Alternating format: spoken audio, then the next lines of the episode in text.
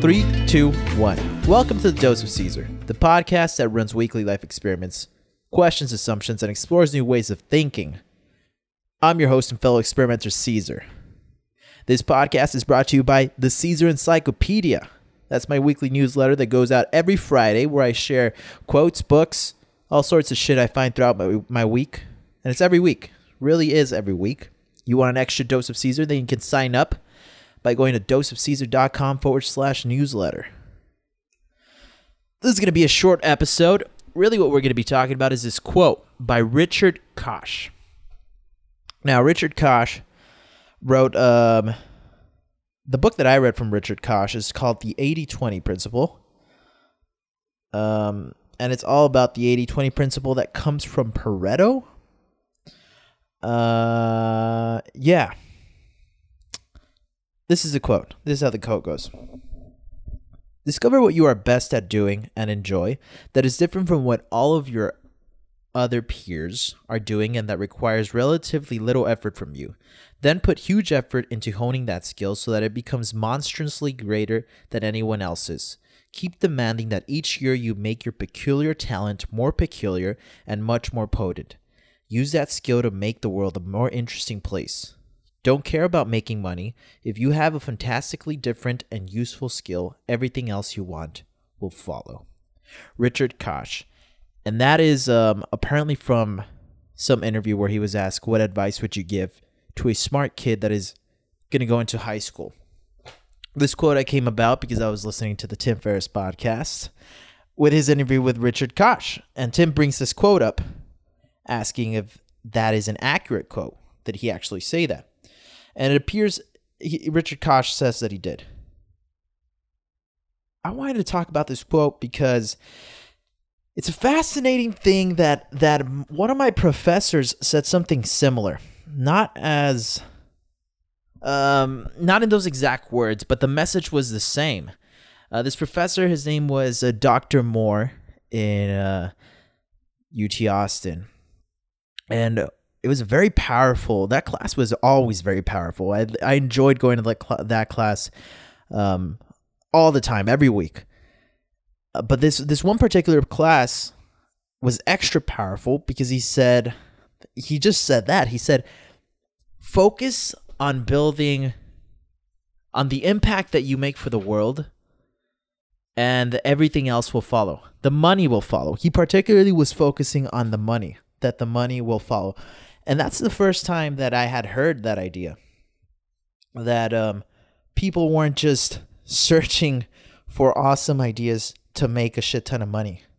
You know that I, I couldn't believe I didn't know that the primary reason a lot of people made money, not everyone, right, was um, there's some people in this world who just focus on doing building awesome shit, making amazing organizations, and and focus on the impact that they have. And and by result they they stumble upon a bunch of money but that wasn't their intention. Their intention was just to build this this thing that was not in the world yet. And i don't think uh, i'm i don't i wonder if i've learned that lesson yet. I wonder if i am um am i following that? I don't know because i do want i do want to make money. I want to make a shit ton of money Let's be honest here. I wanted to make a shit ton of money. But also, I do know that when I look back at the times that, that when have I felt like I guess if, if I were to call it a bit of fulfillment, when have I felt fulfillment? It's been times when I've made uh, somebody else's day, when I've made somebody else um, experience something that uh, they weren't expecting, or that that, that was seemingly in their eyes uh, impossible. Like a gift or something. Uh, you know like a, an act of kindness. A random act of kindness. Um those are the those are the times i felt the best. And i'm not saying like building a huge company and solving an incredible world problem is like a random act of kindness but in maybe in some sense it is. Maybe in some sense it is because it's kind of it's on a way bigger scale, on a way bigger scale and more uh, defined, more into people pursue it more intensely. Yeah, well, anyway, Richard Koch, 80 20 Principle. If you want to read a pretty interesting book, uh, I, rec- I recommend his his book, The 80 20 Principle. I think that's what it's called. Uh, it's got a big 80 20 on the front. And keep this quote in mind, possibly. I'm going to read it again because because I really wanted to have this quote on my podcast. So here we go. Discover what you are best at doing and enjoy that is different from what all of your peers are doing and that requires relatively little effort from you. Then put huge effort into honing that skill so that it becomes monstrously greater than anyone else's. Keep demanding that each year you make your peculiar talent more peculiar and much more potent. Use that skill to make the world a more interesting place. Don't care about making money. If you ha- if you have a fantastically different and useful skill, everything else you want will follow. Boom, baby. Yeah, this also got me thinking about like my own skills. And that I I remember why I had so much fun when I heard this idea, this quote, when I heard Tim say this quote cuz what a fucking amazing life to live if you live your life by that quote, right? If you we all have we all already have a set of skills. I have a set of skills. And so I started to think what skills do I enjoy and that I'm pretty good at. And that doesn't sound like a bad fucking plan. Like if you were to tell me, Caesar, come up for a plan for the rest of your life right now. That quote, like I'd probably pull out a piece of paper. I'd write down the skills that I think I'm pretty good at, and then I'd I'd rank them to see which ones do I enjoy. Then I think I'd choose the top three, and then I would just focus all my energy on making those skills, getting better at those skills, and being better than the, the best that I can be. I was gonna say being better than anyone else, but just really being the best at at those skills, not trying to hone other skills.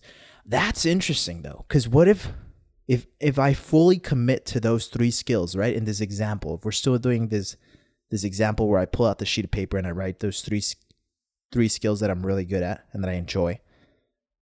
If I fully commit to those three skills, does that mean that I wouldn't learn any other skills?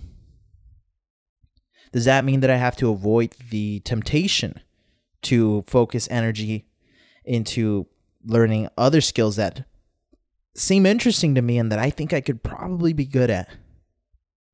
Um, but uh, would that be a mistake to pursue those skills? And perhaps the I think looking back, let's look back on college. When I look back on my college career, one of the mistakes that I made, not a mistake, but it's kind of like I, I laugh at myself because I was trying to do, I was trying to be like in three or four clubs at the same time.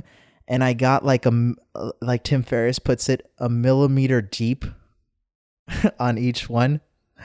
So I got no depth. Like I was kind of like surface on the involved in the surface level.